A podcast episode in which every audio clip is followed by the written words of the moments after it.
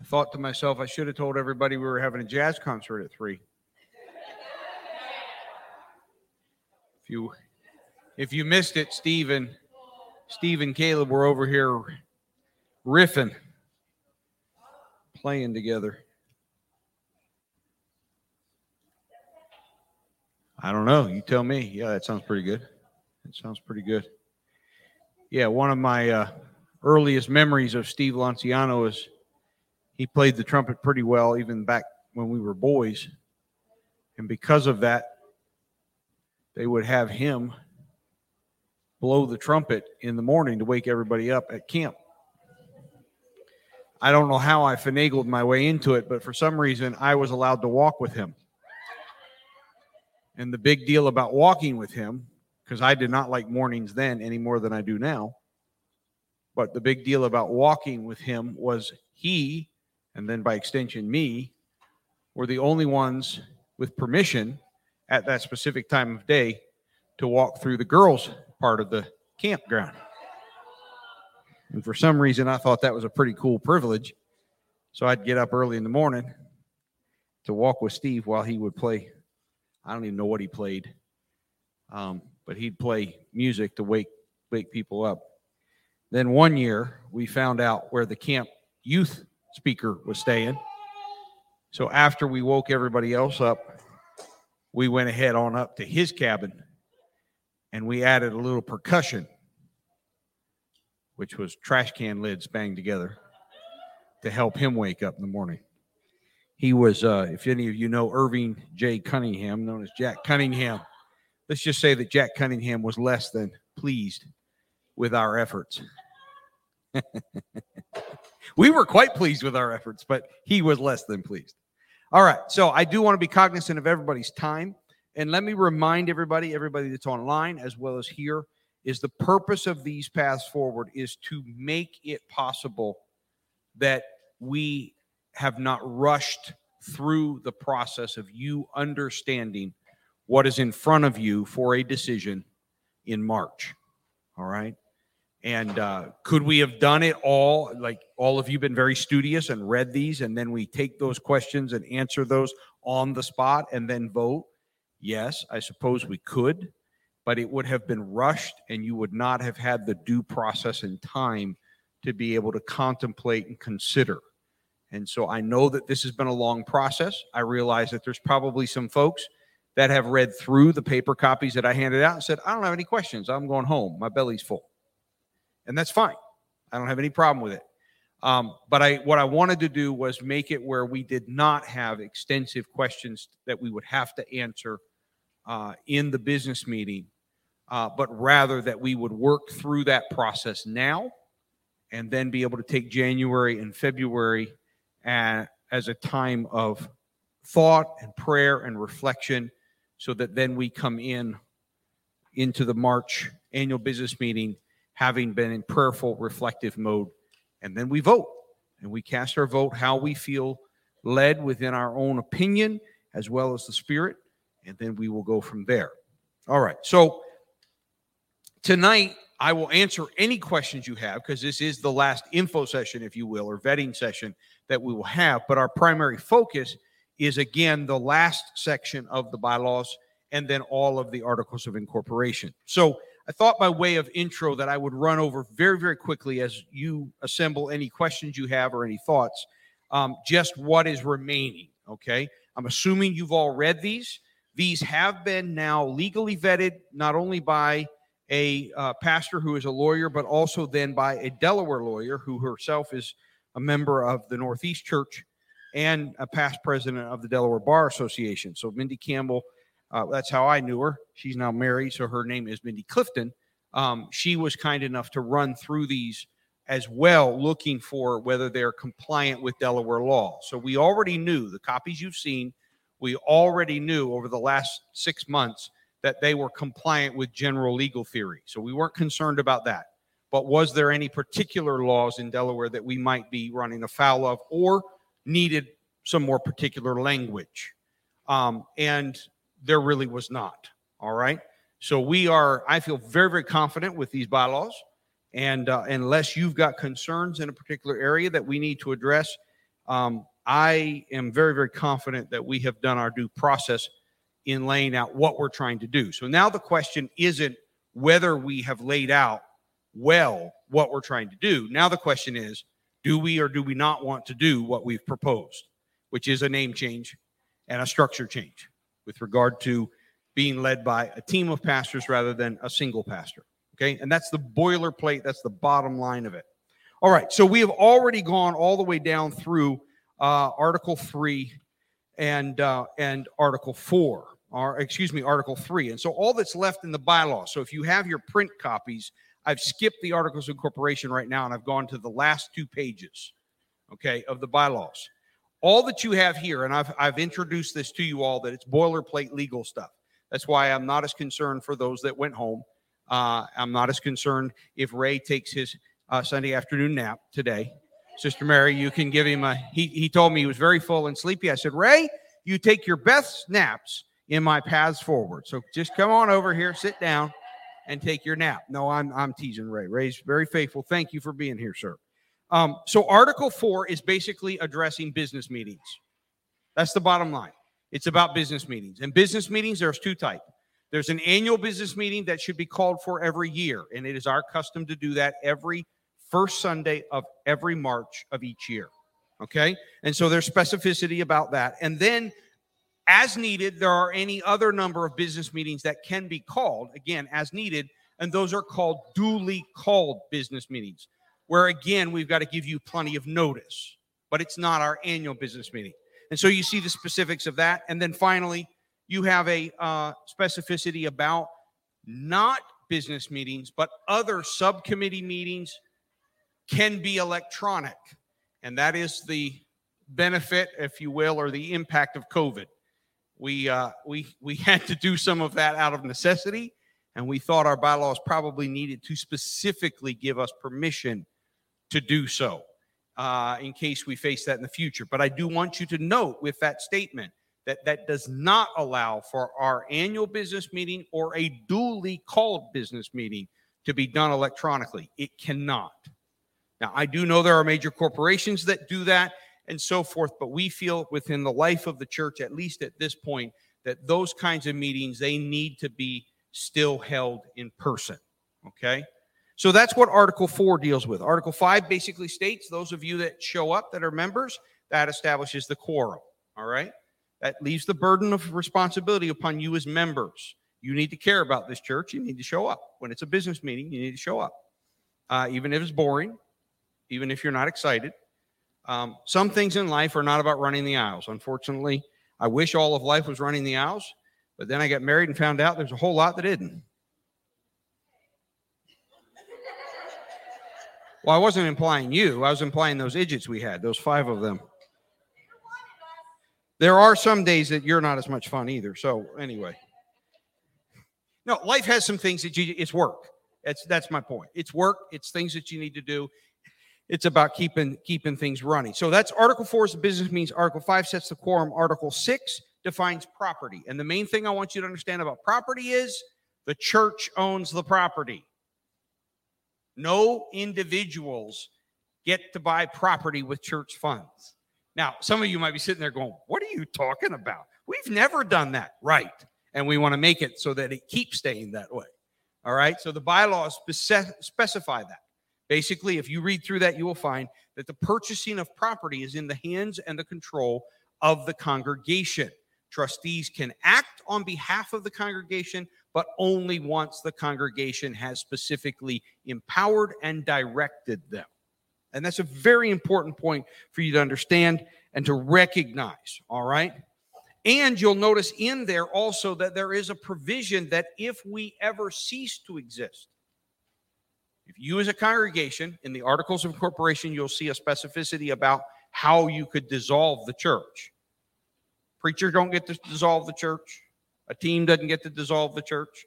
A few disgruntled folks in the church don't get to dissolve the church. It's the entire body has to, by two thirds vote, decide we're not going to exist anymore. But then what happens to the property? It all goes to the goes to the pastoral team, right? They all get rich. No. Okay. And that's the exact point. You don't make any money. You're not going to, that's not how it's going to happen. You don't get to own property. Your church don't get to buy you property. Okay. It's not a get rich scheme. Scheme. Yeah. Get rich scheme. And if the church is dissolved, all of its property has to then go to another religious nonprofit organization. It does not go to an individual.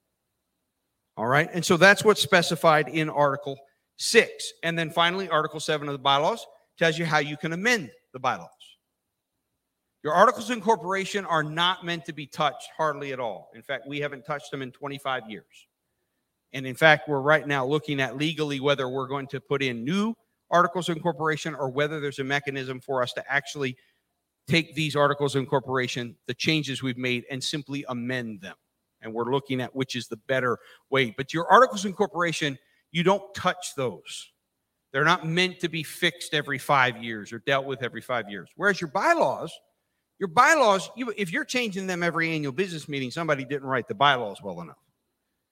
If I leave and hear that you had to change the bylaws the very next year, I'm going to be very disappointed because it means I failed at leading us through a process of setting up bylaws in such a way that it gives you the structure and the ability to operate without having to change them. However, as time goes along, unforeseen things can arise where an amendment to the bylaws is appropriate.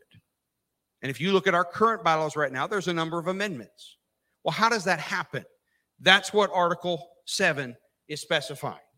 And you'll notice that just like changing the, the name and the articles of incorporation and the bylaws, just like electing new pastors, to amend the bylaws requires two thirds vote of the congregation.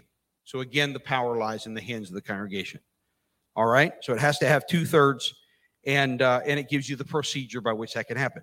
So that is why I've told you that's it. That's all that's left in the bylaws that we haven't seen. We've already looked at membership, we've already looked at officers, we've looked at the structural changes. So honestly, I'd be very surprised if any of you have anything more than questions about this section, if you even have questions, because again, it's pretty boilerplate. How do you have a business meeting? What's the quorum necessary? How do you buy property? How do you amend the bylaws? That's all that's left in the bylaws. Okay? Now, with that said, let me hop over to now I'm going to go back to the front, okay? If you're looking at your paper document and run you through very quickly, just as quickly as I did that, uh, the articles of incorporation. Now, if you thought the bylaws were a snooze fest, these are even more of a snooze fest. Okay, because these are extremely legal in their in their language.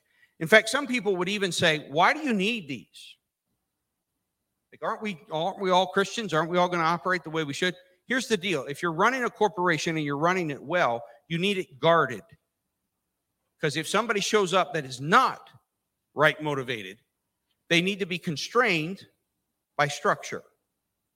And that's the point of articles of incorporation. And the state of Delaware says, look, if we're going to acknowledge you as a corporation, you're going to have to file with us this kind of paperwork so that we know that you're organized and we know how you're organized. All right? And then you better have a set of bylaws that we can refer to if you pull us into court and ask us to adjudicate some dispute or some disagreement. All right? So, articles of incorporation are about safeguarding what we're doing. All right? They're very broad. How many of you saw you can start a hospital? How many of you read that we can you can start a university? Did you read that? Did you you can you can you can start an orphanage. I mean, these bylaws allow us to do way more than we have the capacity to do right now. And that's exactly the point of the Articles of Incorporation. And by the way, this is I'll point out to you where we changed. There's only about three articles that we changed in this. This is the same Articles of Incorporation we've had for the last 25 years. Because you want the Articles of Incorporation to be very broad and give us permission to operate inside of that broad constraints. But you do want some constraints. So, Article 1, it's about our name. So, there is the change of our name. Article 2 defines the corporation as its own registered agent. Article 3 is the incorporators. Okay, that has to happen at any point when you do that. Article 4 says we got to have a seal. How exciting. Okay, that's just for legal transactions. If we ever purchase property, things like that, they want us to be able to have a seal. Article 5 is that we are a non stock corporation. We're not selling stocks, we're not going to be on the stock market. You don't get to trade us. Okay, we're a non stock, non profit corporation.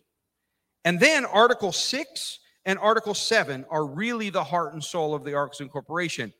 And in a nutshell, what they are defining for us is that we are, first of all, a corporation under the laws of Delaware.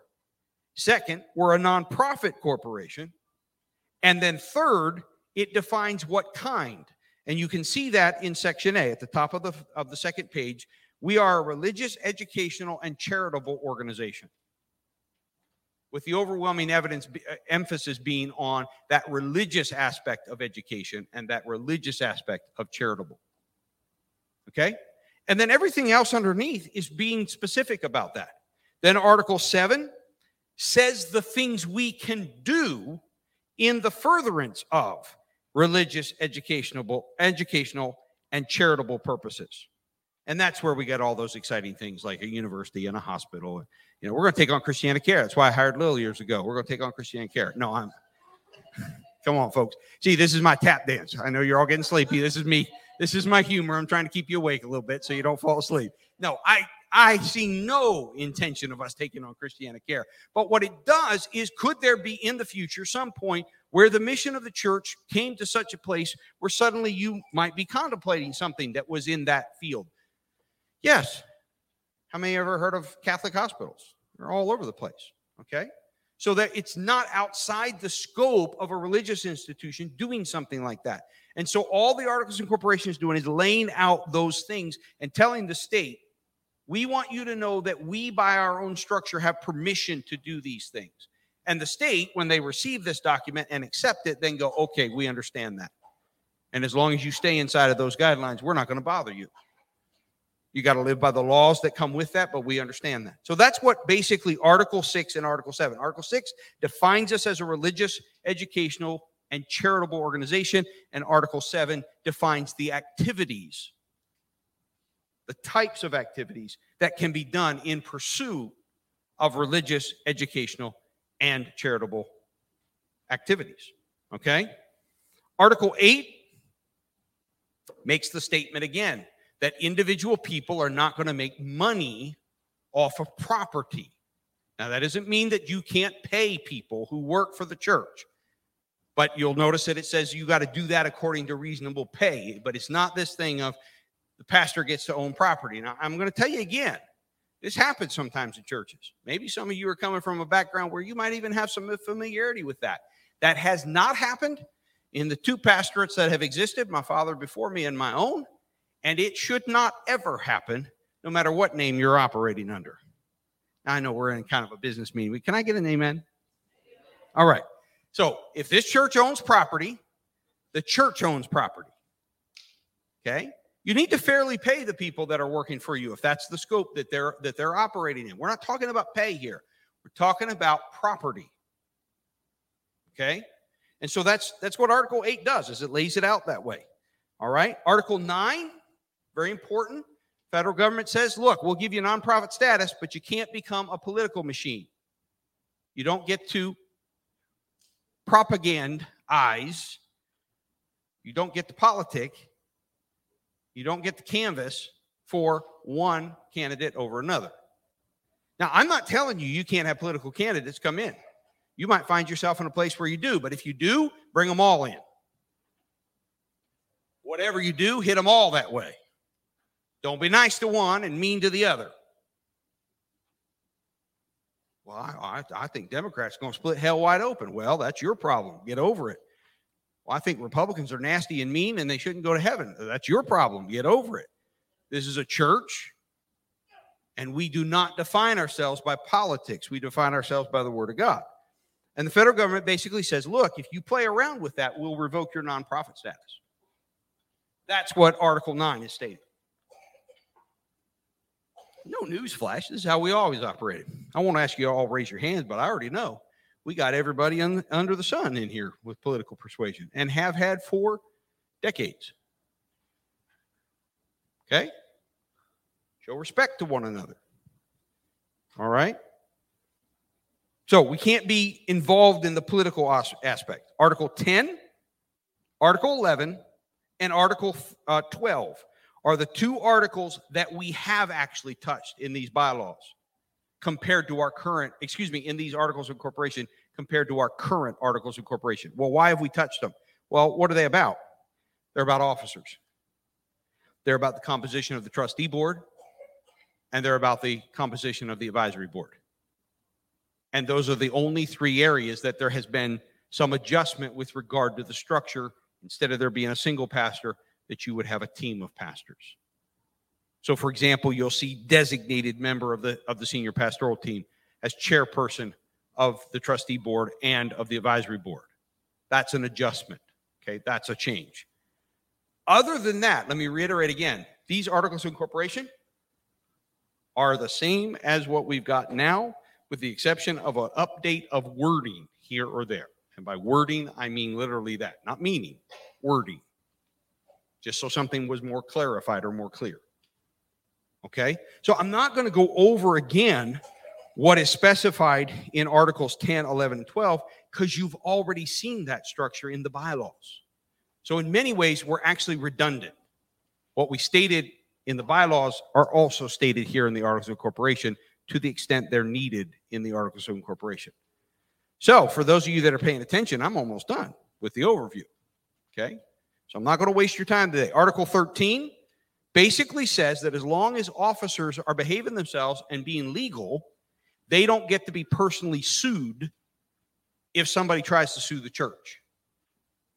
And if they are, the churches, to the extent that they're able to, they're going to take care of them. They're going to cover their legal costs. They're going to represent them. Because otherwise, none of you are going to be willing to serve in any officer capacity of the church if every time you serve, your entire personal belongings, your house, your car, everything is open to suit. All right. And that's called indemnification. And that's a that's a standard procedure with any corporation that has a board and people that serve on it. Now, you go breaking the law, you're fair game. The law's coming after you. We're not going to cover your tail because you broke the law. But as long as you have operated in good faith as that officer of the church, then you're then you're fine. Article 14 basically specifies that the bylaws will be created by the senior pastoral team and ratified by the congregation which is exactly what we're doing. Okay? You could find yourself in 10 years, 15 years from now, needing a whole new set of bylaws. Not a new set of articles of incorporation, just a new set of bylaws. This specifies how that happens. So I want you again notice who's got the power. Congregation has the power. Now you're kind of dumb if you don't work with your officers that you elected. So it shouldn't be an us versus them. There shouldn't be a tug of war. There shouldn't be a contest or a conflict. But the power resides with you. Nothing passes as far as the articles, as far as the bylaws, except by your two thirds vote. I can be a very strong leader, and I have been. You all are used to that. In fact, you're probably comfortable with it. Because if you weren't, you'd have left. Okay? But in the end, I can't walk in here and tell you, hey, we're changing the church name. Hey, we're changing the bylaws. I can't do it. You notice that? I've told you what I think we should do, but I can't just walk in and make that happen. Why? Because the authority resides with you, you, the members of the congregation. Okay, so that specifies that. It lays that out, that that, uh, that responsibility with regard to the bylaws. Um, Article 15 basically says that as long as a person meets the requirements of membership set forth in the bylaws, that they can be a member it also states that if they don't meet them, then they can be disqualified. And that's a standard legal statement about membership within a corporation. You got to define that. And then finally, Article 16 deals with if the corporation is dissolved. And again, it states how by two thirds vote of the, of the congregation, then what happens to the corporation and its assets, its belongings. And it specifies it doesn't get to go anywhere except to a another nonprofit 501c3 corporation. Okay? So that is all that is left. And so I want to now kind of open the floor to any questions that come from this section or any catch up questions. Because my intent is, and I want to be very clear, I'm not telling you that if we come in in March and we come to that vote and we put it on the floor, that you can't ask a question at that point. But I will warn every one of you what's going to happen if you do ask a question at that point. I'm going to ask you whether you attended the paths forward. I'm going to ask you, did you ask the question at the paths forward?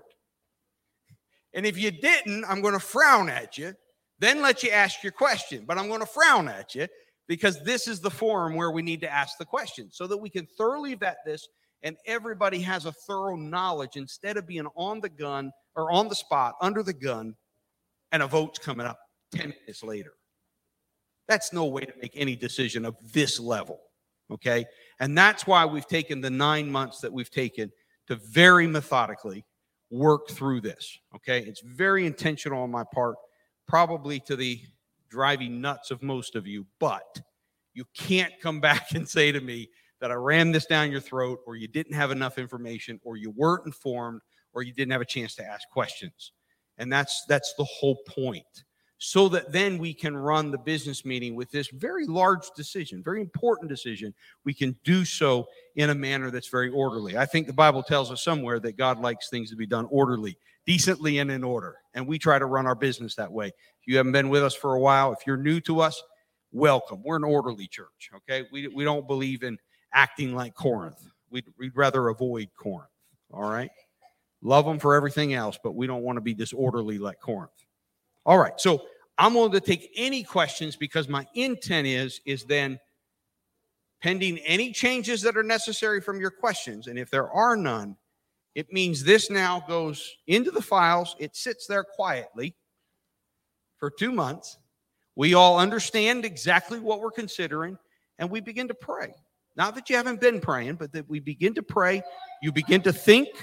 And I'm also open if you have a question that arises, write me, call me, uh, if you see me in person, ask me, and I will answer that question on the spot as well. So that then when we hit March, we have worked through all of our questions and we know what we're addressing. We know what we're looking at. Does all make sense? I hope it does because I've repeated myself at least three times in each of these paths forward. And uh, so I wanted to make sure of that. And again, I hope you understand I'm not trying to railroad this last portion. But for those of you that have read carefully and like reading legalese, I think I'm fair in my characterization. This is boilerplate. None of this is real innovation. This is boilerplate legal structure. And uh, and most of us don't live there. I know that. But we still have to, at this juncture, all look at this. All right. So, with that said, questions. Does anybody have any questions? And I'd prefer if you have questions, uh, that have that are from these later sections that we take those first, and then if there are any others that we'll we'll go back to, whether it's in in the earlier parts of the bylaws. All right. Anybody have any questions? I see Sister Susan. Let me run back over to her. And again, the reason we want the microphone is there are folks watching online, and so we want them to be able to understand as well. No, you no silly question. about the senior pastoral team. Yes. Is that the whole pastoral team or do you have a couple seniors?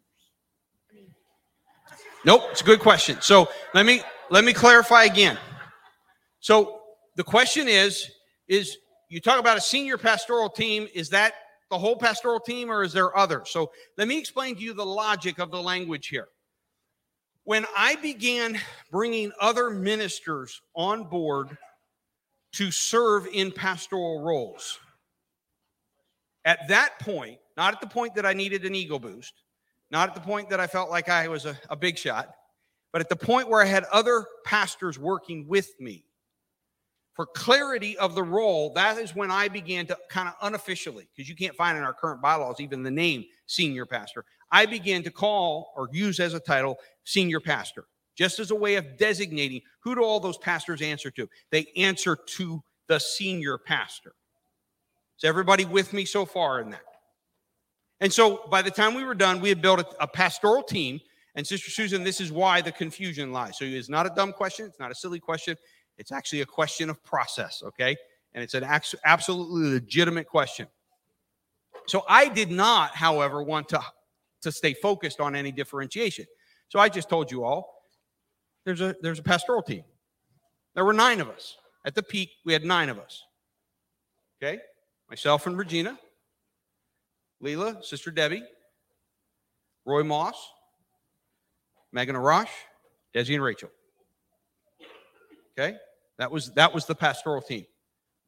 But eight of those people answered to me because I was the only one elected by you.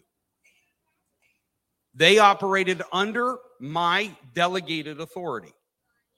And I gave them lots of authority and I had them take lots of responsibility. I mean, I left you, left my kids, left you for multiple times of 30 days or greater where I was gone. I took a sabbatical. It was two and a half months in which I was gone. Okay. Who was running the church? Who took care of things? Those who I delegated authority to, which was the pastoral team. So that is what is in my mind when the Lord says, leave it, turn the pastorate over to a team. And you remember, I've said this to you multiple times. Who's succeeding one pastor? A team of pastors. But when doing that, I have enough vision. Now, maybe I got too much vision, but I have enough vision that what God wants to do through this congregation will reach the point where those three to 11 members of the senior pastoral team will not be enough pastors. So, just as there was a senior pastor with a pastoral team, there is now going to be a senior pastoral team and a pastoral team. And that pastoral team is not elected by you, they work under the authority and delegated authority of the senior pastoral team, all of which must be elected by you.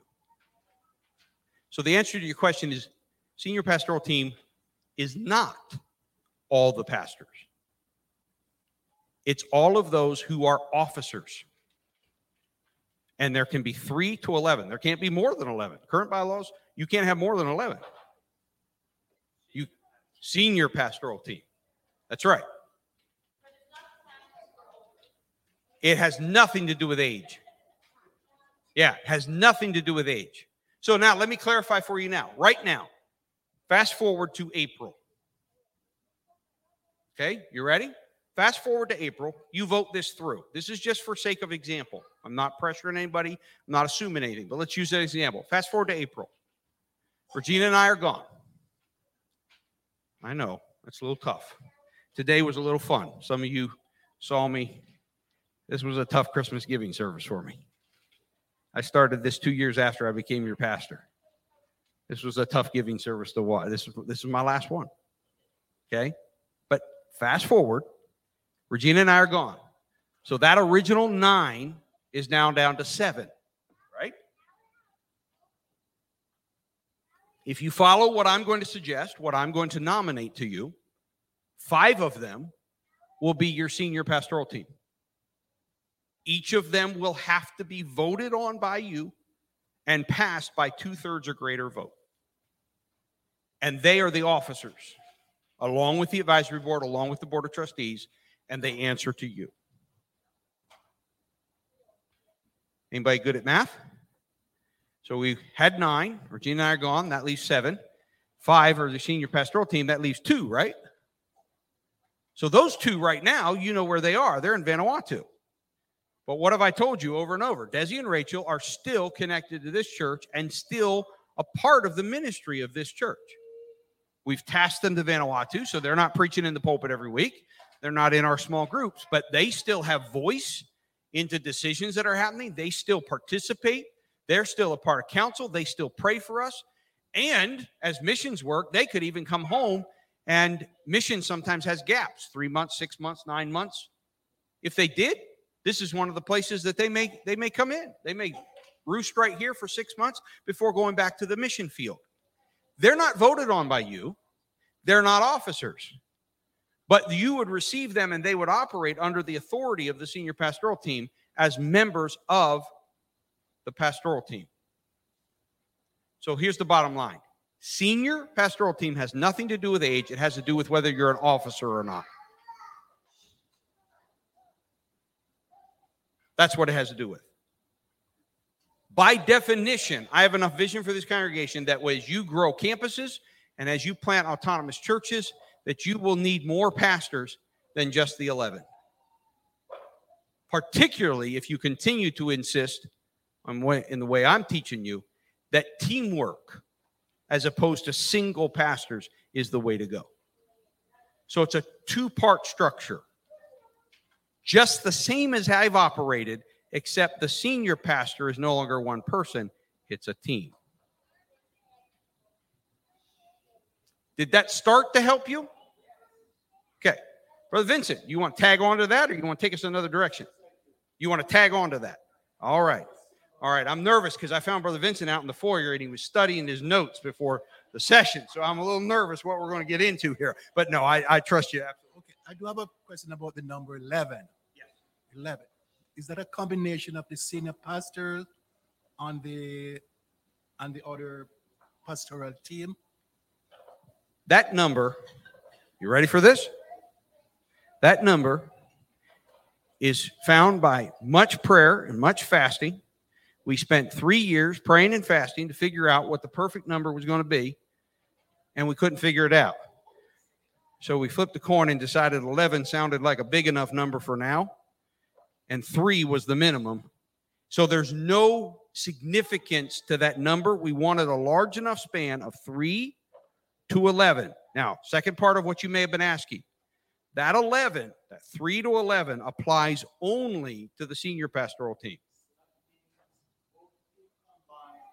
No. Yes, it could be. That's exactly right. Just like you had one senior pastor, me, and eight other pastors didn't you? You've been operating with that, and that's my that's my point. Now, what's my vision? I don't want to get too far ahead because I don't know. I'm not going to be walking that path, but I envision that for every as you grow and as you build, for every senior pastoral team, I envision that there could be one, two, or three additional pastoral team members, not senior, but pastoral team members that are working with them, and then with them are ministry team coordinators. So you got your three leadership levels there, if you will. It's not about levels, but it's about achieving the goal. That those ministry team coordinators and those pastoral team members are all operating under the authority of the senior pastoral team members. In other words, you elect those senior pastoral team members and then they answer to you for their actions. In other words, if Desi and Rachel got up and preached a doofus of a sermon, guess who answered for that? I did. Because they operated under my authority. When Leela gets up and, and lights you all on fire for being intermittent attenders, guess who that buck stops with? Me. Okay, because I delegated that authority. You with me? You following what I'm saying? Okay, and so I see that as being a way of allowing growth to happen and people being able to serve you in that pastoral role but they but the pastoral team is not elected by the congregation. They are answerable to those that senior pastoral team. In contrast the senior pastoral team is completely answerable to you all because you're the ones who elected them. And just as i've had to answer to you they will have to answer to you.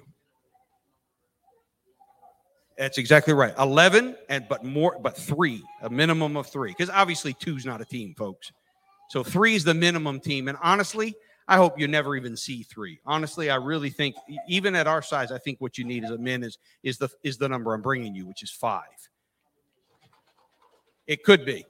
Yeah, I can envision. Now, obviously, you're going to be a whole different ball game. We're talking multiple services, maybe new campus, maybe multiple campuses. But I can envision that you would have 11 senior pastoral team members, and you could have an additional pastoral team of up to 30 people Brother Brian, did you want to tag on to that? Or is it a separate question? Okay. Let me let me pause you for one second. You got your question? Does anybody else have a tag on to Sister Susan's question and then Brother Vincent's clarifying question on that? They're both very good questions. Does anybody have a have a have a follow up to that that's not clear? You'd like to clarify? Okay, before we change the topic, I just thought we'd pause there. Okay, Brother Brian? Um, uh, so, um, after March fifth, do we have to elect, uh, does the church have to elect uh, the senior pastoral team? Yes, sir. Yes, sir. Here's what's going to happen. Thank you for asking that because I have no problem telling you what's going to happen. So, when we walk in on March 5th, we'll do the financial report for the year. And then the very next order of business will be I will place before you in two votes a vote on whether you want to change the name and a vote on whether you want to approve these bylaws, these articles of incorporation and these bylaws. Okay? The only reason I'm separating those two votes is so that if it is, if one or the other is is um, voted in the negative, we know why. It's not you voted in the negative, but it was because y'all didn't like the name. You actually were okay with name, or vice versa. So by separating the two, that way we know what you didn't like. If they both pass, the very next thing that will happen is I will read my letter of resignation. And that letter of resignation will be effective March 31st. The only reason it's not effective that day is because there are um, legal and fiduciary responsibilities that I can't hand off until we have a new structure. That new structure has to be voted in by that vote that you would be taking on the name and on the structure. So that gives me about three weeks to make those adjustments and then officially step back to let it go. Okay? Once I've read that letter of resignation, effective March 31st, that letter precipitates a vacancy. You, as of March 31st, don't have a pastor. So, in that very same meeting, immediately following my letter, because of my letter, I will then, as my last act, I'm still pastor, but I've told you I'm resigning. I will then present to you the five names, and I haven't named them because I want you all staying focused on the structure. But if there's nine, two are me and Regina, and we're gone, and the other two are in Vanuatu, that leaves you five. You're probably pretty close to the five names I'm going to present to you. In other words, it's no news flash to everybody, okay? Those five names will be presented to you individually, and you will, by secret ballot, vote on each one of them. And they will become effectively pastor April 1st because I'm effectively stepping down March 31st. Now, in operation, it'll be a it'll be a transition. Okay, it'll be a process that I'll start handing things off and and a lot of the things that I could legally and fiduciarily hand off even before they were within my authority to do. We've already been doing that. You've seen that. You've already we've been operating that way even before I knew I was leaving. I was giving authority to carry out certain operations within the church. Did that answer your question? Yeah, I had to I had to noodle on that for a little bit, brother Brian. That was not a simple question. Like, how do we how do we make this transition? Because I know how to do it pastor to pastor, but how do you do it where if I because if I resign before you pass the bylaws, then you have to elect one pastor. But that's not what we're doing. We're going to elect a team. Well, we need a new structure that would allow that. They would not. That's correct. And I will not be. Pre- that's right. I will not at this point be presenting their names.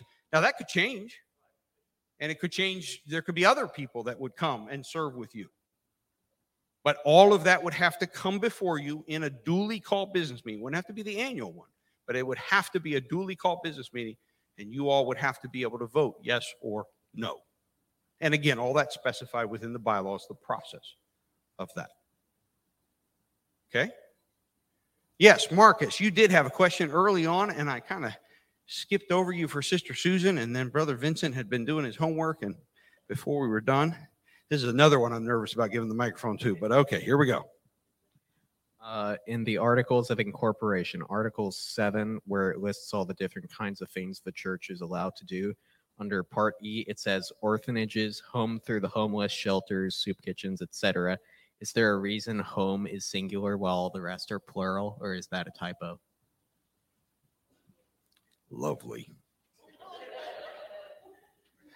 Teach a kid how to do English, and then he bothers you about it. All right, so Article 7, is that correct? What's, what subsection?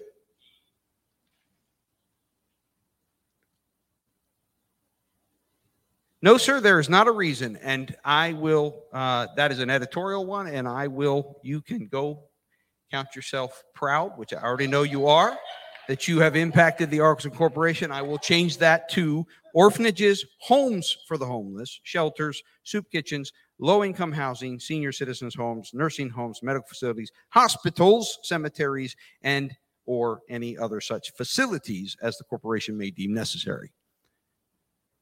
He will be intolerable for like three weeks now.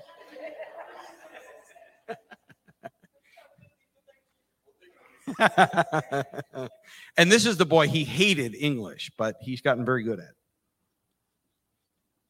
No, that's that's you want to know the honest answer, Marcus? Don't don't don't tell him I said you, but told you this. But that was the result of your grandpa Beardsley just not paying attention, and then me not paying attention to him. That's it. Yes, it is. It's absolutely. That's why I didn't. I mean, we did go over them to try to, but I didn't catch that. Any other questions? Again, first and foremost from this, from the Articles of Incorporation and from those last couple of articles of the bylaws, but then also, as you've already heard, by extension, anything else that's not clarified. Some of this is complicated enough, or it's not where you live, that that was the other reason why I was very comfortable with us spending nine months with this, because I knew it would take you some time of listening, of reading, of processing for some of the questions to arise. And, and I, I'm happy for that. I want you to be able to ask every single question that you have so that you go in with clarity. With clarity. Any other any other questions?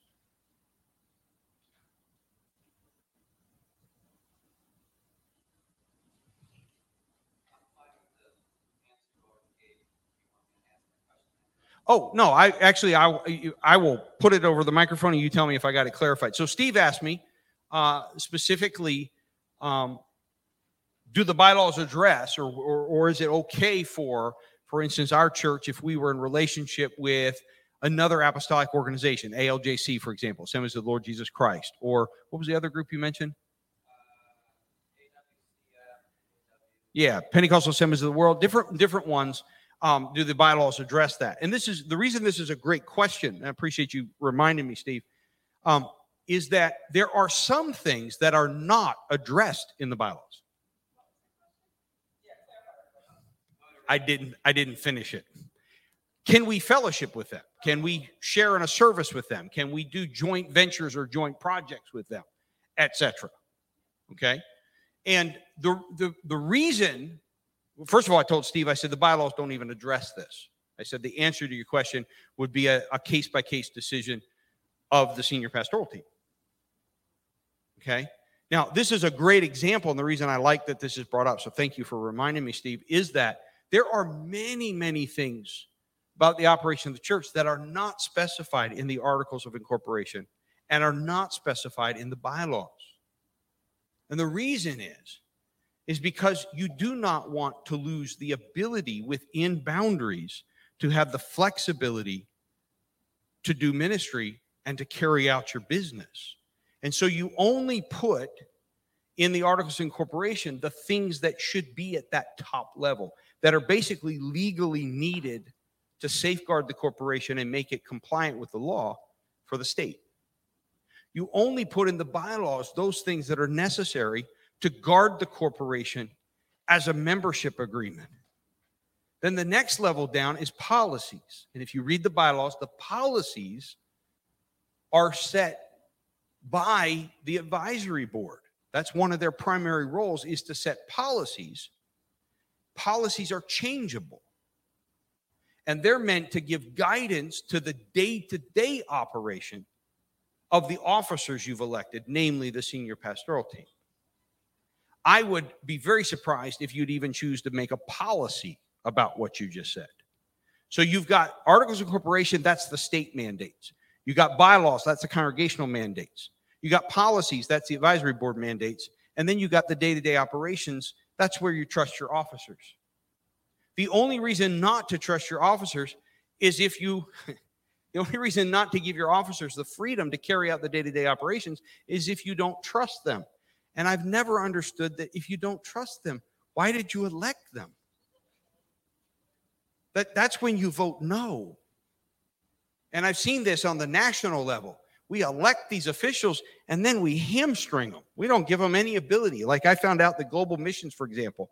Forgive me, United Pentecostal Church, if I wasn't supposed to say this. This may have changed, but a few years ago, global missions running a 40, 30 to 40 million dollar annual budget of missions work. And the officers, the general the general director, the general secretary, they had less than you ready for this? Less than a $100,000 of funds that they had the ability to exercise discretion over. I'm like, you've got to be kidding me. If they're that untrustworthy, fire them. And if they're trustworthy, loosen their hands a little bit and let them go. Because what happens when an opportunity arises? They got to go through a bunch of boards to get any motion on it. That's crazy. It doesn't make any sense at all. So there's a balance that we're trying to achieve in what goes where. And that's where some mistakes are made many times is that church members want to lock everything into the bylaws. No, you lock things that need to be locked into the bylaws. Then you empower the advisory board, which you also elect, by the way, to set policies. And then you trust the senior pastoral team to operate. And you elect them too. Does that answer your question? So that specific question that Steve asked about, you know, would we fellowship with or do do joint ventures with or that kind of thing with a, another apostolic organization? That'd be totally in the current scenario. That'd be my call, and I would probably take it to the team and we talk it through and see whether we had right relationship and felt comfortable with it, and then we would proceed.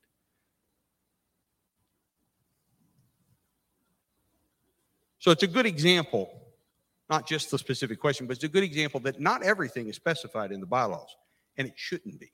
That's that's my point. It shouldn't be. You want what is what is necessary to guard the church in the bylaws. And the rest you let it operate inside of either policy or those who are carrying out the day-to-day operations. Any other questions? Brother Wayne. Also, Joyce, are you you're monitoring online? Okay, so we don't have any questions coming from online. All right, good. That's fine. Okay, do the um bylaws change every so many years or just when the structure of the church change? Excellent question. So, bylaws, in my opinion, change based upon the needs of the church. Your first way of changing the bylaws is amendments. And it's specified that you can do that. So if there's a, and, and usually those are not huge moves, but those are micro steps, things that, that might need to be tweaked slightly, language that needs to be adjusted, maybe an extra provision put in, that kind of a thing. And you do that by amendments. Okay?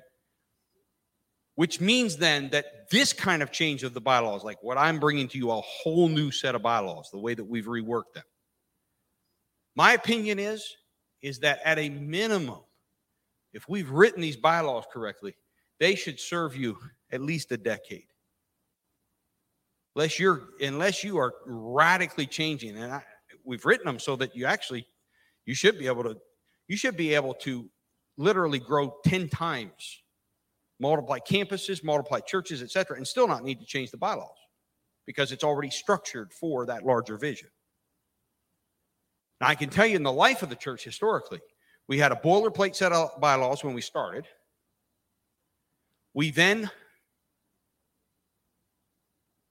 yeah, we then changed them in roughly 1998. I'm trying to remember off the top of my head, but if you, any of you that have the old set of bylaws, you know where it was signed there. Uh, I was going to ask Rick because he signed them, but he's as old as I am, so he probably don't remember the exact year either. he was looking lonely over there. I thought I'd give him some love. Um, but it was somewhere in, the, in like 97, 98, somewhere in there. Correct. And we were we got married in 96. And now this is the third set. So the answer is No, I don't think they change frequently. Fact, if they're done well, they shouldn't be. They should be done at key points where a major shift in the structure precipitated either by vision and or growth causes that to happen. And even some of those shifts you can handle by amendments. But then at a certain point amendments start getting clunky. And that's when you that's when it's probably better to basically come back to square one. It's not that you throw the whole thing away.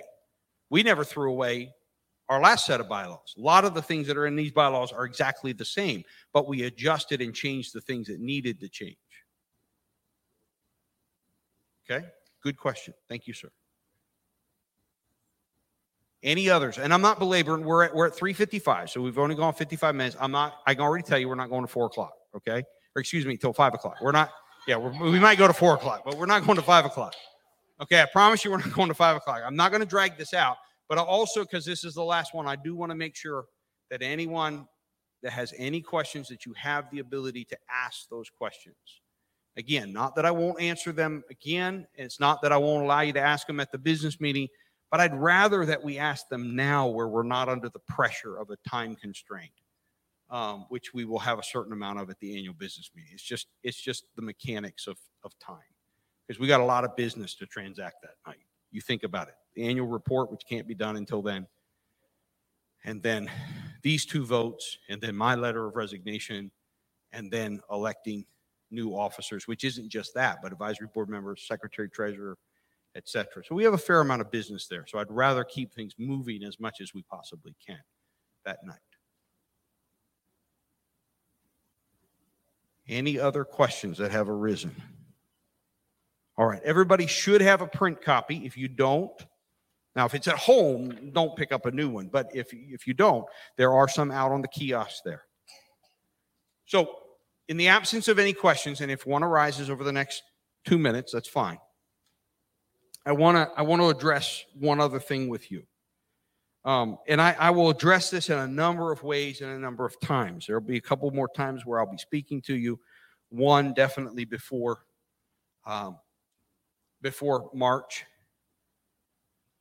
You have to distinguish, and I think this group you've done a pretty good job. Okay, it's been hard, but I've given you the time to be able to do it. You've got to distinguish between what you're feeling, processing about the fact that God has said, My time, Stephen Beardsley's time, is drawing to a close. You've got to separate that from the decisions that are in front of you, which is our the path forward.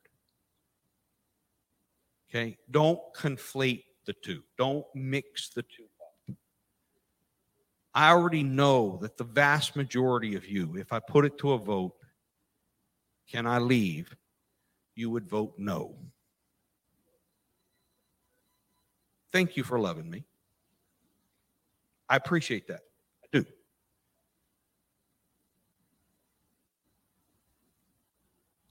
There are moments that are tough as I look at leaving. Today was one of them. Okay, I'm not I'm not clicking my heels. I'm not dusting my hands and going, thank God I'm out of here. No, no, no, no. I love every one of you. I've, I've not been fake with you. I've not been disingenuous with you. I have given you everything that I have. But I have told you for years we serve a king, and he's the boss. And so we trust him. And I do know that voice. I've lived my life by that voice. It's either God or y'all need to get out of here because I'm listening to something that I shouldn't be listening to. But I've been preaching sermons to you off that voice. I've been leading and guiding you off of that voice. I've been leading my family off of that voice. So, you know, Rick, I'm kind of I'm kind of assuming it's God. I'm I'm going to stick with that voice because it's the voice that talked to me at 12 and 16 and all the way through. I want you all to know, and you need to understand that I am not rejoicing about leaving. But at the same time, I do believe in you. I believe in the vision that is God's. And I believe that if He's asked me to leave, there's a reason. And that as hard as this transition is going to be, and is. He has great things in store. And so I'm going to walk in faith and I'm going to challenge you to walk in faith.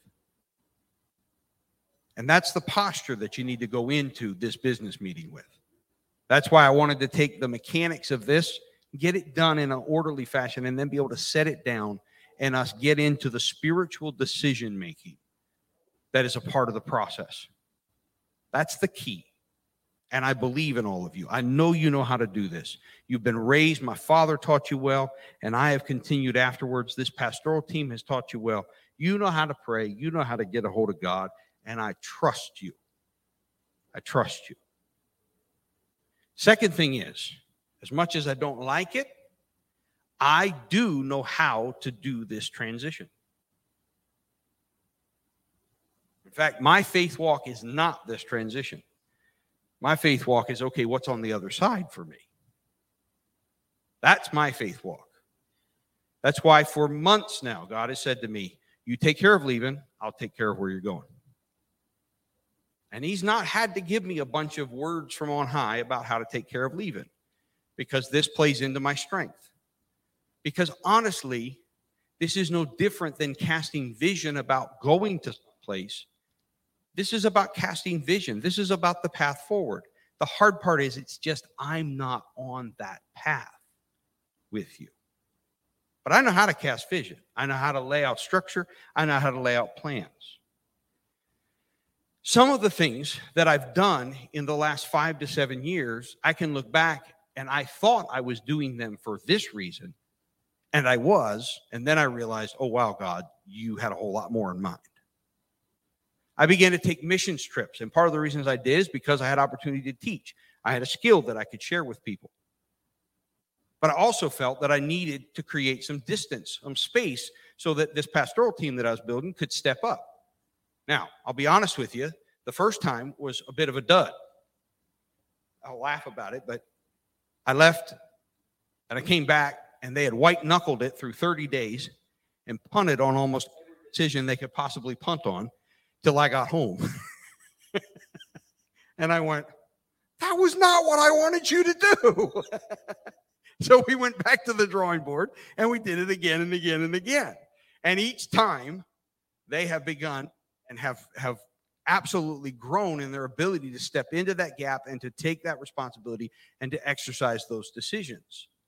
I thought I was just doing it because it was good for the church, it would grow the pastoral team, and there was missions work to be done. I now realize God had a larger agenda that was going on too, because He knew He knew about that conversation that was going to happen in July of 2020 with me. Okay? And so as those things happen, there are things that I understand that I need to do, and I understand why I'm doing them. And then I've learned by faith that even when I think I understand why I'm doing them, why it's necessary in a process, that there's usually another reason behind it as well.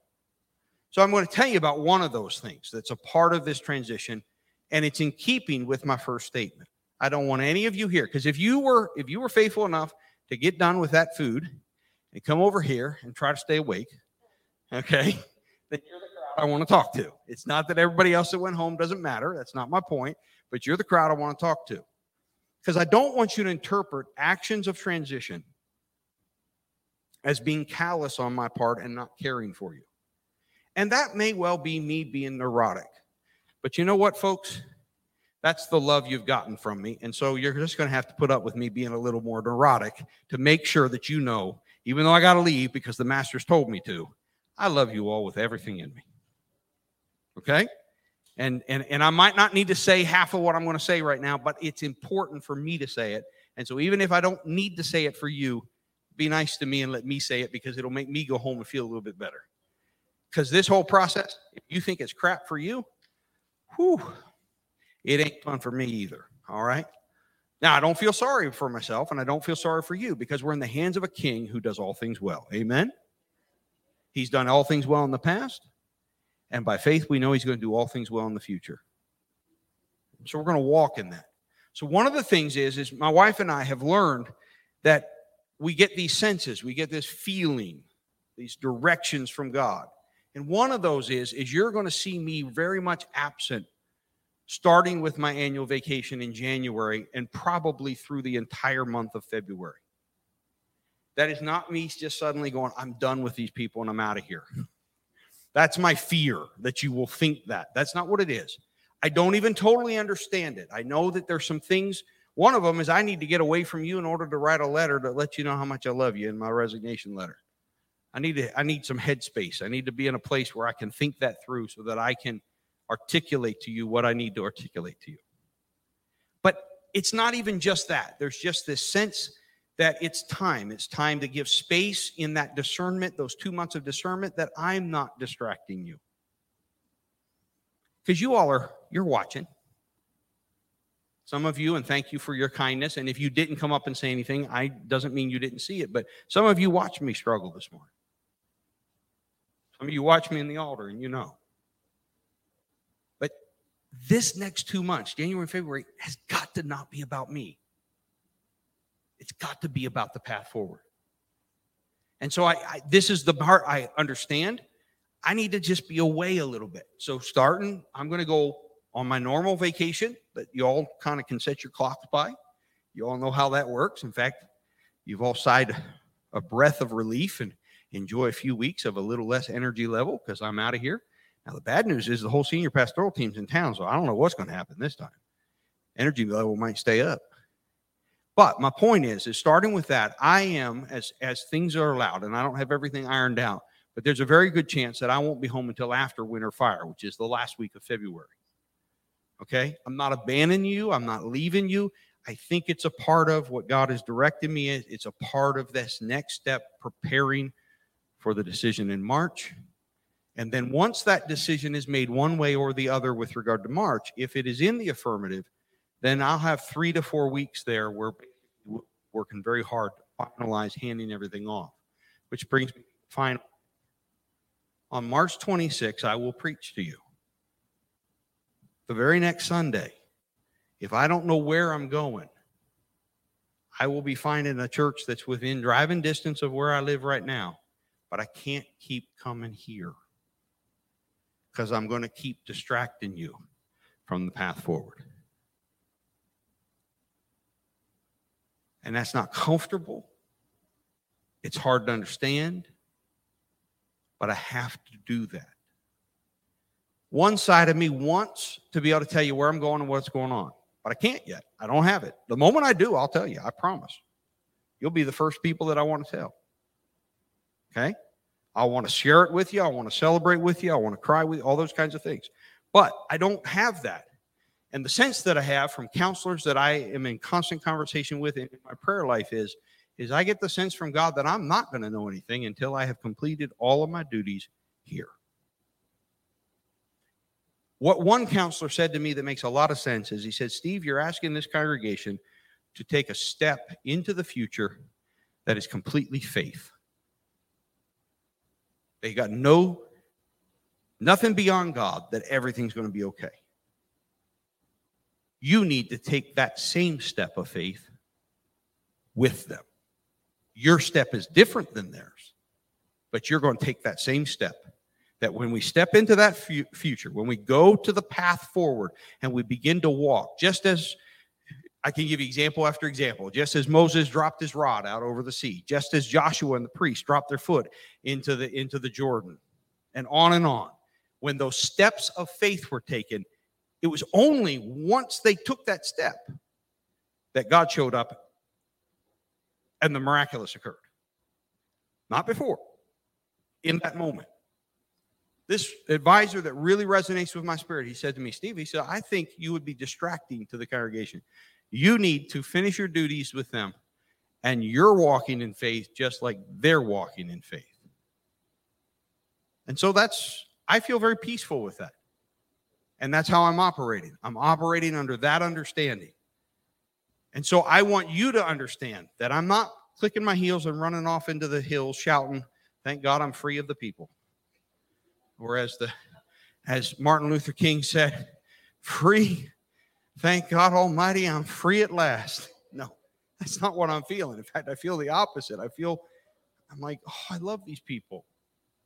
I love this service, watching you come and watching you in connection and relationship. And it was tough to watch it and know it's my last one. At the same time, if you haven't gotten the memo, we're doing this, people. Okay?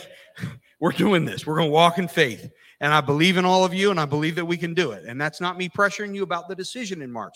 I'm just talking about I believe that just as you, just as you had faith to ask me to stay as a young man when I could have left on a PhD program and other things, and many of you weren't even here at that time. I believe you're going to have the same faith when I'm saying to you, you got to release me. You got to let me go and believe in your path forward, believe in what the king is, is doing. Part of that is for me to be gone most of the month of February. And so I wanted to introduce that to this this kind of this this group of people so that you don't misinterpret that, that you don't misunderstand that. Okay. Um, and the two girls will be with us because we still got to school them. They have not yet quite reached Marcus and Caleb and Vincent's levels of maturity. Well, information at least. I don't know if it's maturity. Did I have it right the first time? I'm not sure. Yeah, I'm not sure I did anyway. But um, so the two girls will be with us, and that's another thing is that we have to we have to step back. My family has always been heavily involved in the church, not because we make them, but because they choose to. Marcus and Caleb can continue to do that for a few years as they're still in school and living with grandma and grandpa and pursuing things in their life. The girls have got to step back, and you all have to adjust a little bit with regard to that, and that's hard as well. I don't want any of that to be misinterpreted as we are just shutting down on you. We're not but we are going to take the right steps so that the transition that we're the path we're on, that path forward, is the right one. Make sense? Does anybody have any question for me about that? That's very personal. I understand that that doesn't technically have to do with the bylaws or the articles of incorporation, but it does have to do with the process. And and you can please, as you are hurting, come and tell me you're hurting. Come and hug on me. Come and cry. You know, I've I have, I have folks come and say to me, we're going to do the best we can with the next. It's good. Let's let's do that. I agree with that. Don't hide from me. Let's let's let's hurt together, but let's also keep going where we're going. Brother Brian, and then uh, Brother Ray. Yeah. Um, uh, does that mean like after um, um after this is all over, uh, that we won't see your, uh, that we won't see your father again? Good good question about my dad and my mom. So yeah. So let me be very transparent with you about my parents. So and mom and dad know that I am. The problem is if they didn't want me to be, they shouldn't have raised me the way they did. and all of you been around for a long time, so you know how you, they raised me, uh, much the way they raised you. this is a plain spoken church. This is a church that doesn't hide about things, okay? So I do not want you to think I'm dishonoring my mom and my dad, but my mom and dad are just simply flat out unhappy with what I'm doing. That's the bottom line. I finally, a few, uh, about a month ago, my dad finally reached the point where he looked at me and he said what he should have said for months. He says, I have a right to be selfish. I said, Yes, you do, elder. And as long as you understand that you are being selfish, we don't have a problem.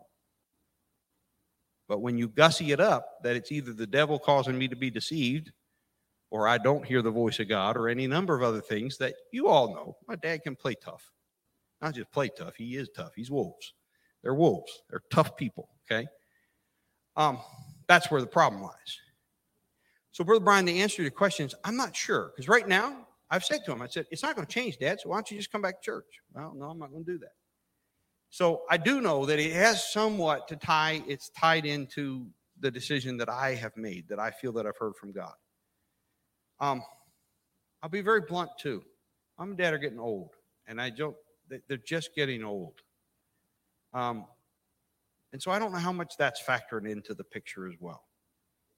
And I just don't have an answer for you of what mom and dad are going to choose to do. I will tell you, I'm not estranged from my parents. I see my parents. I go by and visit them. Uh, Allie's gone and visited with visited with them and met them. I mean, we're not we're not hiding from my parents. We celebrated Thanksgiving together. But yeah, my dad's dad is just simply not happy. It's mainly my dad, too. My mom's not real comfortable with it, but she wouldn't take the kind of stand he's taken.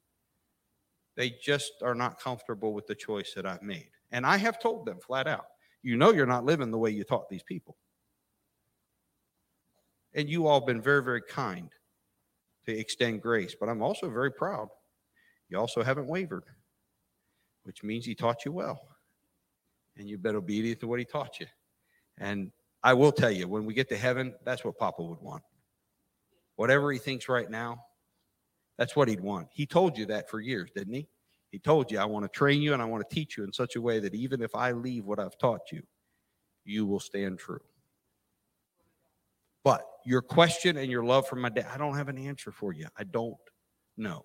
They're physically safe. I've gone to God about spiritually. I've said, I've said to God, are my parents in spiritual peril? And I have felt from him. I don't feel like I'm in denial because you know I'll duke with whoever I need to duke with if I need to. I've felt the Lord say, I have your parents. So, but I don't know. I thought you were going to say, Are you ever going to see me again?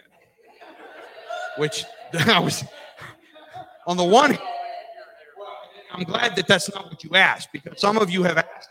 Because it does need to be a period of backing up and of separation, but that does not mean uh, that does not mean that I can't ever return that kind of thing. But it need, we need to make a transition.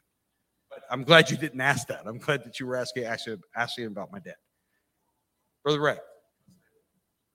You did stay awake. I noticed that. And it was it Mary digging in your ribs? Oh, now see, you were doing really good until you threw her under the bus. Mary, I didn't think you were asleep either. I think you both stayed awake. Did you fall asleep? Well, you know what the problem is? Take that blooming coat down and stop feeling all warm and snuggly. My wife does that all the time at home. She gets all under her blankie and she says, she's like, oh, I'm sleepy. I'm like, take the blanket down. Stop being warm and snuggly.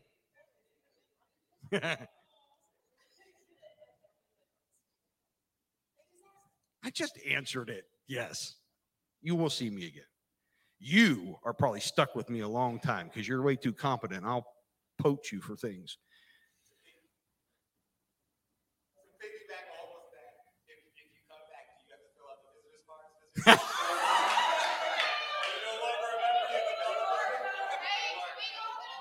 I'll take one with me. Hey, I want to be treated as a visitor. I get to go to the guest reception. Maybe you'll have upgraded to the steaks that Arash is always talking about. Yes, I would have to take the new classes. Absolutely. I would. I would. Brother Moss took all of the classes as well. So, yes, I would have to take all the classes. No. Well, I hope I don't have to start at the bottom. I've already taken those, but well, I kind of wrote them. But anyway, no, no, no. And and if and again, I don't want to get ahead of us, but if if you vote in the affirmative, and that's an if, okay, that's in your hands. But if you vote in the affirmative, there is a process of of installing the new pastors, and that doesn't happen immediately. It doesn't mean they don't have authority, but there's it's more the the formality piece, and uh, and I would most likely be coming back for that. Okay, to, to be a part of that process of, of that. But we don't want to get ahead of ourselves. First step is getting to that business meeting, making that decision, et cetera. Yes, Antoine? I know you need time away, we understand that, and I get it, but even though you would be away, in the event you would be near, local, would you feel okay coming to an event, not necessarily church services, would you come to a holiday? Would you, No, you know, no, no. I will not, and, and this is really hard. And that's why I said what I said to you about how it feels to you. I want you to understand this runs against everything in me. I know how to touch every one of you. I have touched every one of you. I have real relationship with every single one of you, and it is the lightest of touches, and I can touch you. But that will hold you back from the path forward. We all are. I would love to be selfish too. Trust me, the senior pastoral team would love to be selfish too. They would feel much more comfortable. But all of it is time for us to then step onto that path forward and trust that the Heavenly Father's got us. Not just how He had us before, but that He has us going forward. A legitimate question, and, and I'm thank you for asking it. Yes, Joyce.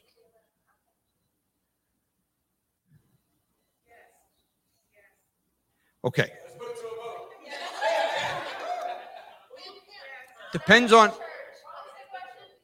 are they allowed to contact me? So here's here's the here's the deal. What you're going to have to do initially, you're going to have to have a really good reason to make contact with me for me to to interact with you because it's going to mess with your path forward. As we have more distance and as you get into that path forward and life actually feels better, you actually can see this path and you're like, well, this isn't as bad as I thought it was going to be. And you see what God is doing. Then, with the appropriate ethical standards that we all operate with, by all means, I can reach out to you. You can reach out to me. And what I will do, I'll tell you straight up what's going to happen is if you contact me, the senior pastoral team will be looped in. And it could be nothing more than, you know, you're sending me a birthday card. I'll still let the pastoral team know so that they're aware. But if it's obviously something more, I don't want to become um, in any way at odds. Yes. I can't do it. It's not biblical. It's not the way it'll work. It's not healthy for you, and it's not healthy for me. Okay? And the reason I kind of did a consternation is, is many of you know that before Joyce took secular employment, Joyce worked first directly as, as executive assistant. She kind of took Leela's role as I moved her up, executive pastor, to the whole team. But she also worked very closely with Leela and I personally.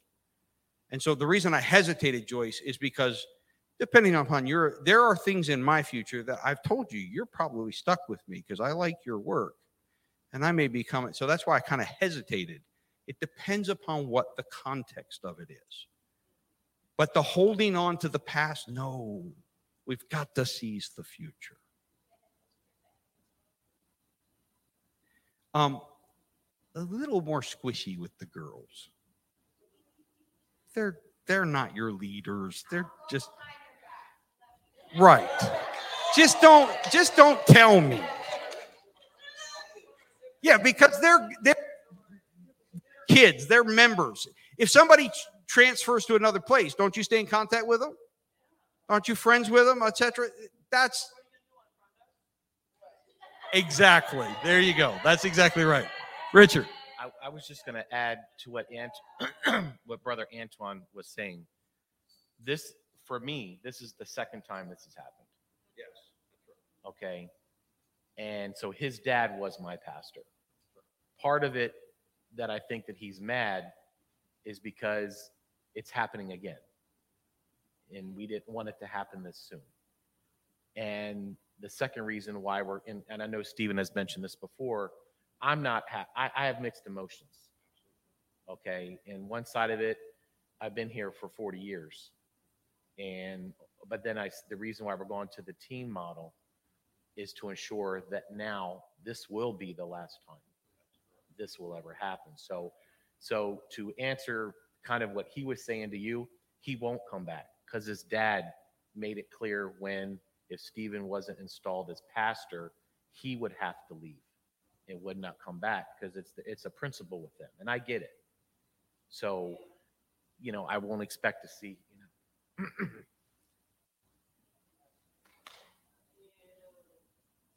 someone that I grew up with for 40 years. But I've been trained enough to know that when God has spoken through, whether it was him or Brother Beardsley, Elder Beardsley, it's going to be okay. We're going to have to go through some pain and some adjustment, but it will be okay. And we will be okay. So I wanted to, to tag off of what you said that, yeah, they're not going to downright ignore us and all that, but we, but again, we also, as a people, have to give them their space to go through it as well in their way, just like we have to. But I am thankful that we will not have to go through this again um, because it's all about relationships.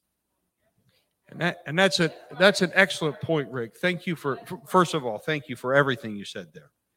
And but that is an excellent point that I kind of feel bad I didn't make more clear, which is that is one of the benefits is that there are some of the things of this that if this works, and by God's grace and faith in Him, it will, you will not have to do this again. You'll have transitions, yes, but they'll be much more natural and much more easily done. And there won't have to be the sharp lines. Um, because you could have transitions of somebody that's on the senior pastoral team that's going to pastor another campus. You could have a transition that they're actually going to start an autonomous church, maybe even across the world, but but you're not going to have the pastor. You're not going to have that break. And Rick's not wrong. We have gone through this one time, and the congregation, by the way, struggled just as heavily. I was the incoming pastor. Do me a favor. Once you've made your decision, get your attention to your new team.